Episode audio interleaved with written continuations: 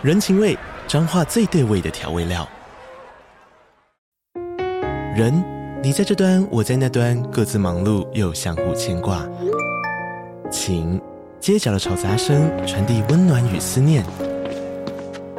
味，是从每一个转角飘出的乡愁。这里是彰化县政府 Podcast 节目《彰化早咖》，我是主持人内克。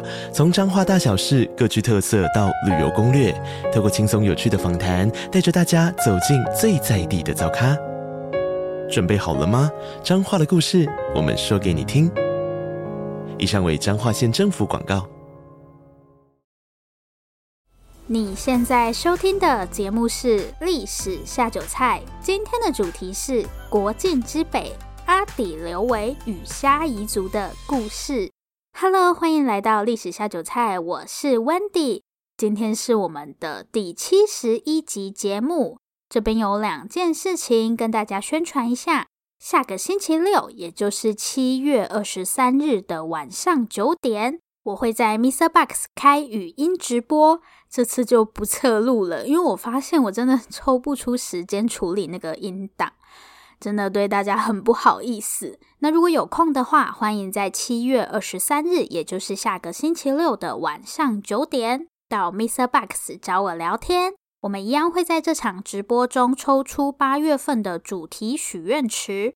如果你也想参与许愿，决定节目主题的话，欢迎加入我们在 MixerBox 推出的赞助方案。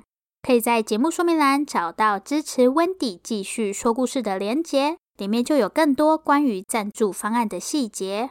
然后我要说的第二件事情是，历史下酒菜目前正在进行节目精华电子报的试阅活动，只要填写表单就可以免费试阅我们的节目精华电子报。表单链接我一样会放在节目说明栏，只要填写表单，你就可以收到一份精美的电子报，真的很划算。希望大家可以踊跃索取我们的节目精华电子报。最后呢，今天这一集一样有抽奖活动，大家就记得听到最后。好，我们今天的主题是国境之北阿底刘维与虾夷族的故事。今天又是日本史，最近讲日本史的频率还蛮高的。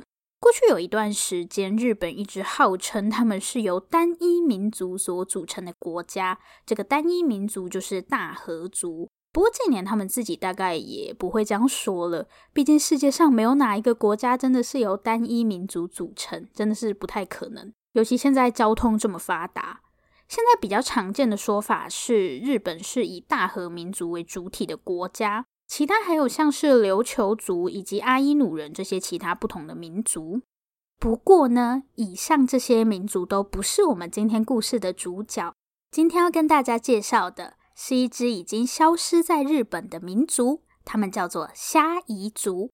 所以我今天就是想要跟大家分享历史上的虾夷族曾经发生过哪些故事，然后他们又是怎么消失在历史长河中的。好，那我们就马上开始今天的节目吧。今天的故事要从西元一一五九年开始说起。这一年是平治之乱结束的一年，也是源赖朝与源义经这两兄弟命运的转捩点。这一年，十二岁的源赖朝被流放至伊豆国。伊豆国的范围大概是今天日本静冈县一带，包含伊豆半岛那个部分。好，在源赖朝被流放至伊豆国的这一年，源赖朝同父异母的弟弟源义经出生了。但这两兄弟的首次见面，则要等到二十一年后。现在我们先来说一下什么是平治之乱。大家都知道，日本元首是天皇嘛。不过，日本天皇在历史上真正享有实权的时间，其实是非常短的。在日本历史上，有一个古老的家族，靠着与皇室联姻，获得了极大的权力。这个家族就是藤原氏。藤原氏的权力大到什么程度呢？基本上要废立天皇或是架空天皇，对于藤原氏来说都是很容易的事情。不过呢，有一个人的出现，让嚣张跋扈的藤原氏踢到了铁板。这个人就是后三条天皇。靠着与皇室联姻，扶持具有藤原氏血统的天皇。藤原氏在朝廷可说是权倾一时，但由于一点点小失误，后三条天皇成了一百七十年来首位没有藤原氏血统的天皇。藤原氏真的 很可怕，居然可以让日本天皇在将近两百年的时间都有自家血统。他们家的女生到底是有多厉害？拒绝让藤原氏摆布的后三条天皇想出了一个拿回实权的办法。就是退位成为太上天皇，大家听到这里应该会觉得蛮莫名其妙的，不是要拿回实权吗？你怎么自己先退位了？后三条天皇到底想做什么呢？既然你藤原氏那么喜欢控制天皇，那我就退位，你爱控制谁就控制谁，反正退位之后我就变成太上天皇了，你也管不到我。简单来说呢，后三条天皇就是要在被藤原氏绑架的天皇之外。另立一个新的权力中心，方便建立自己的势力，把权力拿回来。所以在后三条天皇之后的天皇，基本上都会把皇位交给自己的孩子，然后退位成为太上天皇来实际掌权。虽然后三条天皇很聪明，没错，但他的后宫还是被藤原氏给控制了。好，西元一一五九年的平治之乱，就是在这样的背景下发生的。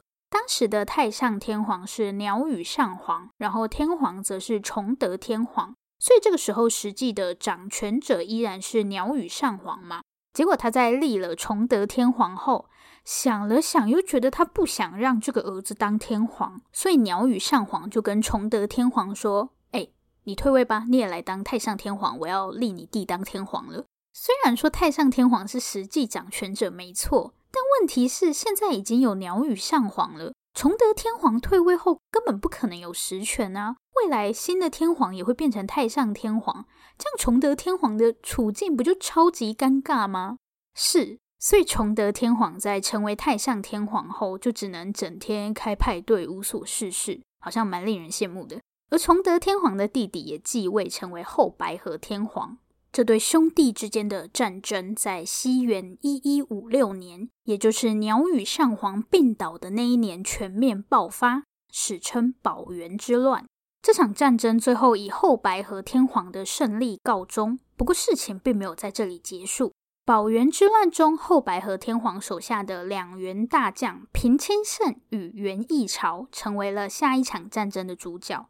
源义朝因为不满天皇偏心平清盛，所以就在西元一一五九年举兵造反，然后他就输掉了，还连累了自己的儿子源赖朝，十二岁就被流放到伊豆国。这个就是我们在故事一开头提到的平治之乱。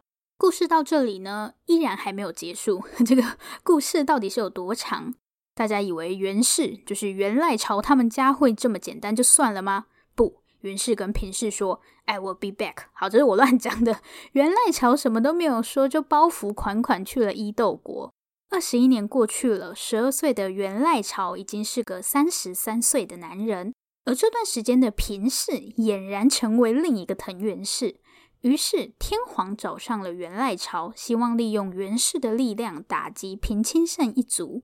源赖朝讨伐平氏的消息一出，二十一岁的源义经便赶赴哥哥的阵营，希望助源赖朝一臂之力。源义经就是当初平治之乱的时候出生的小孩。讨伐平氏一族的战事进行得很顺利，源义经也凭借着过人的军事才能，在战场上威名远播。然而，面对源义经的出色表现，源赖朝并不开心。甚至开始有意无意地打压源义经。成功讨伐平氏后，源赖朝对源义经的态度越来越冷淡，甚至连源义经本人都察觉了。源义经给源赖朝送去一封亲笔信，信中源义经细数两人过去并肩作战的时光，更向哥哥表明自己绝无二心。但源义经的真心依然没有打动源赖朝，源赖朝甚至派人暗杀源义经。更让源义经心碎的是，几个月后，在哥哥的授意下，袁义经被污蔑成朝廷权力弃拿的反贼。仓皇出逃的袁义经一时之间也不知道自己到底该往哪里去。啊，我要哭了！源赖朝真是个坏家伙。绝望之际，袁义经想起了一个地方，那是距离都城千里之远的陆奥国。平治之乱后出生的袁义经，从小就跟着母亲颠沛流离。十六岁那一年，源义经辗转来到了位于北方的陆奥国，并被陆奥国镇守府将军藤原秀衡接到府中。在北方，源义经度过了一段快乐的少年时光。但对于藤原秀衡是否会接纳被斥为逆贼的自己，源义经也没有十足把握。怀着忐忑不安的心，源义经向藤原秀衡送出了信。或许是看上了源义经的军事天赋，也或许是念在过去的情分，藤原秀衡同意让源义经回到陆奥国。回到北方的源义经似乎又找回了从前那个无忧无虑、单纯快乐的自己。不过，哥哥源赖朝却没有打算就这样放过源义经。西元一一八七年，藤原秀衡病逝，源义经也失去了唯一的保护伞。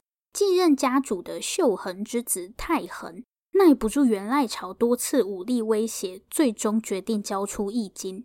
西元一一八九年四月三十日清晨，藤原家的武士包围了源义经居住的宅院。双方激战后，绝望的源义经回到卧室中，亲手结束了自己三十一年的悲剧人生。然而，交出义经并没有为陆奥国换来和平。以窝藏反贼为由，源赖朝亲率大军北上征服了陆奥国。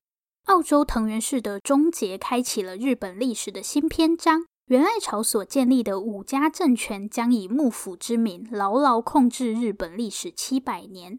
而虾夷族长达四百年的自由之战，也在这一刻宣告失败。冒险收留源义经的澳洲藤原氏。究竟是一个什么样的家族？而位于国境之北的陆奥国又是一个什么样的地方？他们与消失的虾夷族又有着什么样的关系呢？那我们就马上进入下一个部分吧。现在，如果说起日本的民族，除了人数最多的大和族，大家第一个会想到的应该是住在北海道的阿伊努人。好，那我们今天要介绍的这个虾夷族，他们跟阿伊努人之间到底有没有关系呢？因为我们从刚刚的故事来看，大家应该可以猜到，虾夷族也是一个生活在北方的民族。其实从今天这集的题目也看得出来了，都叫国境之北了。嗯、我先说我的结论，我比较倾向虾夷族跟阿伊努人是没有直接关系的。根据我搜集到的资料，阿伊努人应该是属于鄂霍次克文化。鄂霍次克文化分布的地方大概是在今天的堪察加半岛，还有库页岛跟北海道这一带，差不多就是现在的俄罗斯东北部到日本北部这个范围。虾夷族呢，他们虽然也被称为是北方的民族，但其实他们居住的地方是今天日本的东北地区，也就是秋田县、宫城县，还有苹果很有名的青森县这附近。所以严格来说，阿伊努人跟虾夷族分布的地方还是不太一样的。虽然阿伊努人跟虾夷族的起源不同，但是现代阿伊努人身上多半都带有虾夷族的血统。毕竟他们住的比较近，有通婚也不奇怪。不过这并不代表历史上的虾夷族可以跟阿伊努人画上等号。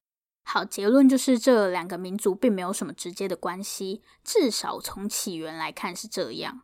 最早关于虾夷族的文献记载是出现在《日本书记》这本书，我有点忘记有没有跟大家提过《日本书记》。《日本书记》是日本目前现存最早的一部正史，大概是在西元八世纪的时候完成的。在日本书记中，虾夷族被描述成是吃生肉、喝鲜血的野蛮民族。不过这种东西看看就好，反正他们就被形容得非常可怕。那到底是谁要这样抹黑虾夷族呢？答案就是大和族。今天的大和民族被认为是弥生人与神文人的后裔。简单来说，就是在很久很久以前，日本这里住着一群被称为神文人的人。有一天呢，神文人碰上了通过朝鲜半岛从亚洲大陆跑过来的弥生人，神文人与弥生人的融合就形成了我们所谓的大和民族。西元四世纪以后，大和族开始逐步脱离部落社会。到了七世纪末，历经了赵超隔壁唐朝的大化革新后，大和民族首次建立起了以天皇为核心的中央集权国家。同一时间的虾夷族则依旧在北方过着与世无争的日子。我们可以把这个时候的日本分成三大区域来看：首先是北方的虾夷族，就是今天的日本东北地区。这个时候大家可以先不用管北海道，日本政府对北海道的控制要到明治维新后才算是比较稳定，所以在这之前我们基本上可以无视它。西元七世纪的虾夷族依然处于部落社会，所以虾夷族并不是一个很紧密的群体。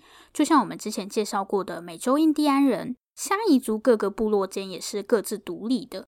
那虾夷族主要的经济活动有两种，一种是农业，另一种则是狩猎。他们就是一个半农半狩猎的民族，跟以农业为主的大和族比较不一样。然后虾夷族还有一个比较特别的地方，就是他们的骑兵非常厉害，所以虾夷族在很小的时候就要学习如何骑马。这个虾夷族的骑兵等等还会在故事中出现。除了虾夷族，现在我们来看看大和民族。实际上，大和族这个时候可以真正控制的地方是今天日本本州的中部跟关东地区，然后一路到四国这边。最下面的九州其实还有一支被叫做准人的民族，不过关于他们的资料真的非常非常少，所以未来他们应该也不会出现在我们的节目里面。嗯，建立起中央集权制的大和民族很快就开始不安分，想着要征服全世界。于是，他们先把魔爪伸向了他们的邻居。虽然大和族在日本书记里面把虾夷族描绘成是落后又野蛮的民族，但真的要出兵攻打人家的话，自己好像又没有什么胜算。嗯，所以大和族想了想，就决定：好，不管怎么样，反正我先说虾夷族的土地是我的，然后之后再来想要怎么办。所以，西元八世纪初，今天的日本东北地区就出现了两个新的行政区：出羽国以及陆奥国。国只是当时他们的行政区划，并不是真的有一个国家。得知自家地盘上突然莫名其妙多出什么出羽国跟陆奥国。其实虾夷族也没有什么特别的反应，大概就是已读不回吧。是我，我也不知道回什么，神经病。但大和族可没有打算只靠嘴巴征服全世界。虾夷族开始发现自己生活的土地上出现了很多由大和族建立的村落。不过在最一开始，虾夷族与这些移民到北方来的大和族也算是相安无事，有不少虾夷人甚至还进入日本朝廷当官。当然，这不过是日本朝廷征服虾夷的第一步。当有越来越多虾夷人选择跟大和族合作后，虾夷族开始感觉到事情有点不对劲，而大和族也不再像一开始那样友善，零星的军事冲突变得越来越频繁。西元七百八十年，为了进一步征服虾夷族，朝廷下令建造党鳖城。为了视察工程进度，陆奥国按察使纪广纯来到了距离工程地不远的伊治城。此时负责管理伊治城的是出身虾夷的子马吕。我想跟大家解释一下这边所谓的城，这边的城指的其实不是城市。大家不要想说，哇，他们为了攻打虾夷人，居然要建一座城市出来。不是，这里的城更准确的名称应该叫做城栅。城市的城，栅栏的栅，这个城栅大部分是以木造建筑为主体，最外面会有城墙，里面一样有居民跟负责管理这座城的官员。当时移民到北方来的大和族就是住在这些城栅里面，但比起真正意义上的城市，城栅最主要的用途还是在军事行动上，就是方便当做一个军事据点来使用。所以大家不要以为它会是什么多豪华的城市。好，回到刚刚那个为了视察工程而来到伊治城的陆奥国暗察使纪广纯。事情发生在西元七百八十年的五月一日。纪广纯在完成视察工作后，便返回伊治城休息。此时的纪广纯并未注意到子马吕似乎有些不对劲。子马吕就是负责管理伊治城的那个虾夷族官员。紫马吕发出了讯号，很快的，纪广纯所在的房间便被虾夷族军队团团包围。杀死纪广纯后，这支虾夷族军队又掠夺了陆奥国中最重要的多贺城。紫马吕等人甚至一把火烧毁了多贺城，也点燃了日本朝廷与虾夷族之间的全面战争。蛮有趣的是，针对紫马吕为什么要发动这次的叛乱，我们就姑且称这是叛乱好了。日本朝廷的记载是子马吕跟纪广纯 有私人恩怨，所以子马吕才要造反。这个理由其实蛮牵强的。如果只是私人恩怨，那杀掉纪广纯不就好了？干嘛后面还要烧掉多贺城？所以我觉得多半是下一组确实感受到了生存危机，才会发动这次的攻击。好，无论如何，战争是没有办法避免了。下个部分呢，我们就来看看虾夷族与日本朝廷到底鹿死谁手。在伊志城与多贺城接连遭到虾夷劫掠后，日本朝廷自然不可能就这样善罢甘休。不过老实说，他们的复仇真的准备的有点久，居然过了整整九年。西元七百八十九年，日本朝廷再次出兵攻打虾夷族，负责此次行动的是与纪广纯同族的纪古佐美。事实上，这段时间日本朝廷都在 忙着迁都。花太多时间搬家，就没有空来管打架的事了。同年六月，纪古佐美带着约一万人的军队来到北方。我们先来看一下日本朝廷这边的军队。这个时候的日本军队主要由步兵组成，虽然有骑兵，不过整体而言数量不多。好，与日本朝廷所派出的军队相反，虾夷族这边则主要依靠骑兵战斗。这次代表虾夷族出战的是来自胆泽的阿底刘维。底是一个弓箭的弓，然后底下再一横，那个字念底。不过如果你用注音输入法的话，应该是没有办法打出那个字的。底这个字在日文里面念作 te。阿底刘维的日文念法就是阿忒鲁伊。作为虾夷族首领的阿底刘维，确实是个聪明又大胆的人。为什么会这样说呢？虽然单看人数，纪古佐美率领的军队也不是特别吓人，毕竟就一万人嘛，也不是真的说很多。不过，如果对照虾夷族这边的人数，纪古佐美的一万人军队就完全不能小看了，因为虾夷族士兵只有大概一千人而已，这意味着虾夷族士兵至少要一个打十个。面对这种不利的局势，阿底刘维决定采取一种特别的战术。当时纪古佐美的军队正沿着北上川西岸向北前进。当纪古佐美来到北上川与伊川汇流处时，反正北上川与伊川就是两条河的名字。纪古佐美就带着军队一路沿着北上川走，走到了北上川与伊川这两条河的汇流处。这个时候呢，阿底刘维率领的虾夷族军队出现在了北上川东岸。刚刚我们有说纪古佐美是沿着西岸前进的嘛？看到阿底刘维等人出现在北上川东岸，纪古佐美便认定虾夷族的大本营肯定在河的东岸。但令纪古佐美万万没想到的是，虾夷人实际上是居住在北上川西侧，也就是他现在在的这个位置。总之，在阿底刘维的刻意误导下，纪古佐美下令一部分的军队渡河，从北上川的东侧前进。如此一来，纪古佐美的军队便被分成了两部分。纪古佐美原本的计划是让东西两侧的军队同时前进，最后一起汇合至北上川的东岸，一举深入虾夷族的大本营。东岸的朝廷军不久后便开始与虾夷族交战。本应前来会合的西岸军却迟迟没有出现，原因很简单，位于西侧的朝廷军根本渡不了河，一支虾夷族骑兵挡住了他们的去路。而即便没有虾夷族士兵的干扰，以当时日本朝廷军的情况来看，渡河本身便不是一件容易的事情，因为当时这些士兵身上的盔甲都是金属制的，所以要过河的话，一定要把身上的盔甲卸下来，不然就太重了。但你现在这个情况根本不可能让他们在那边慢慢卸盔甲过河。凭借着大胆的战术，以阿底刘维为首的虾夷骑兵成功重挫日本朝廷军。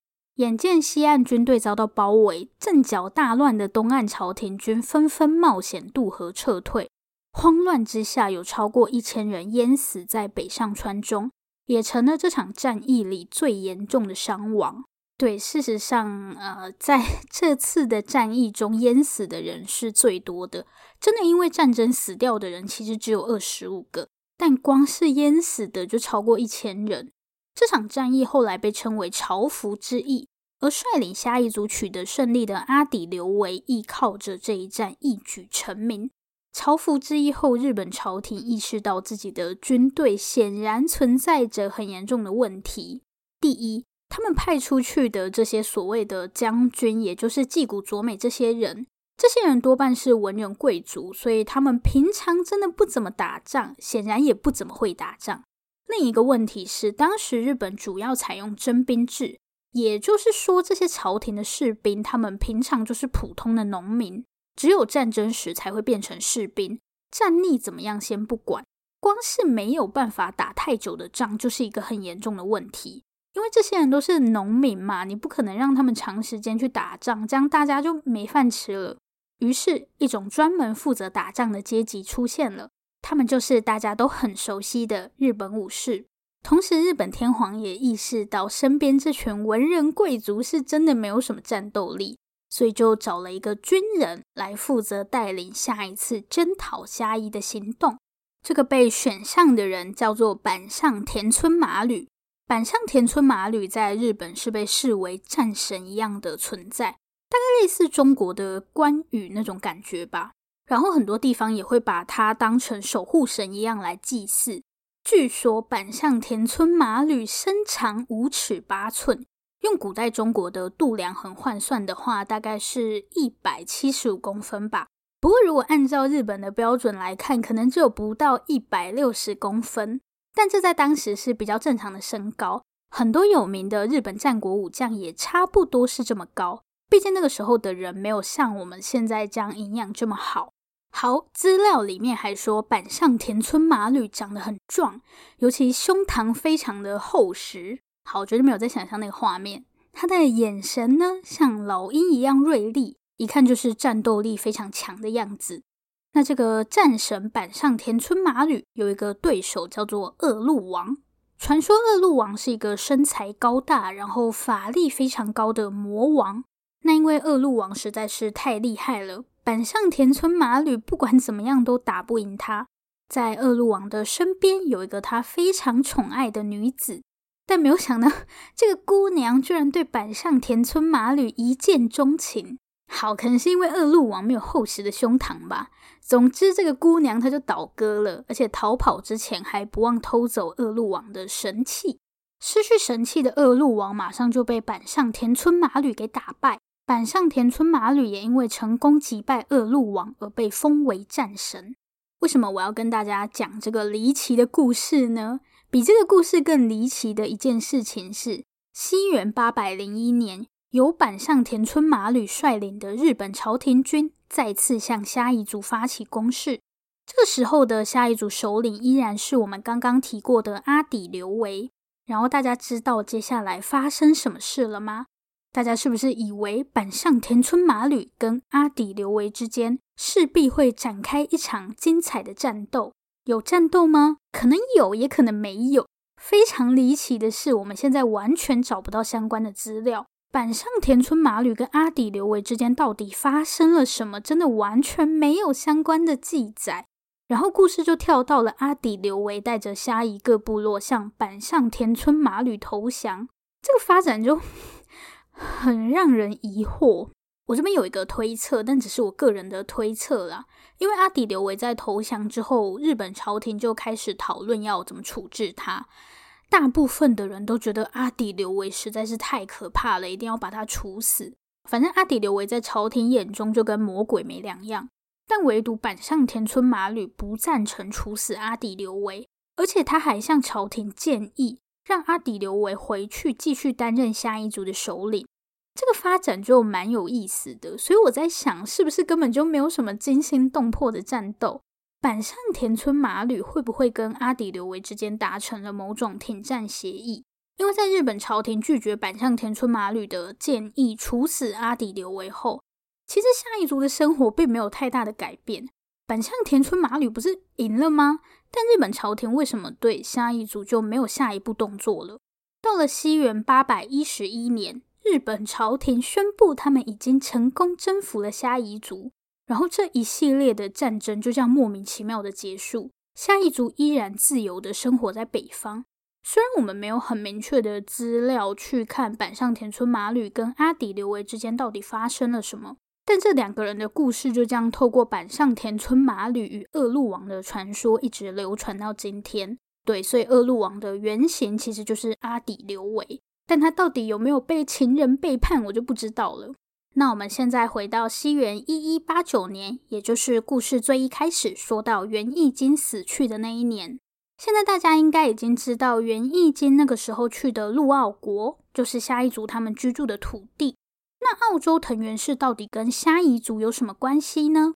在大和朝廷结束对虾夷族的战争后，东北这个地方基本上是一直保持着独立的地位。而在陆奥国出现的最后一个政权澳洲藤原氏，他们其实就是当地虾夷豪族跟大和族通婚之后形成的一个家族，所以澳洲藤原氏他们并不是纯粹的大和族。那后面因为长时间的混居通婚，虾夷族也就慢慢与大和族融合，进而消失在历史上。随着元赖朝建立镰仓幕府，过去虾夷族所居住的东北地方也彻底失去数百年来的独立地位。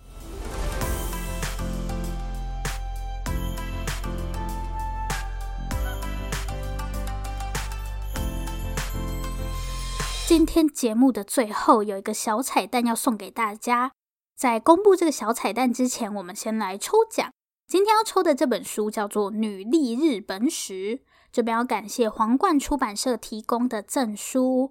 我们刚刚上面那些故事都是一堆男生，身为女性的我觉得非常不满意。《女力日本史》这本书，它特别挑出了日本历史上以女性为主角的各种历史故事，包括我们前面有提到非常厉害的藤原氏，在这里面你就可以看到藤原氏家的女生是如何透过控制天皇的后宫来进而影响日本历史发展。说到藤原氏，大家可能会好奇，澳洲藤原氏跟控制天皇后宫的藤原氏这两个藤原氏有没有什么关系？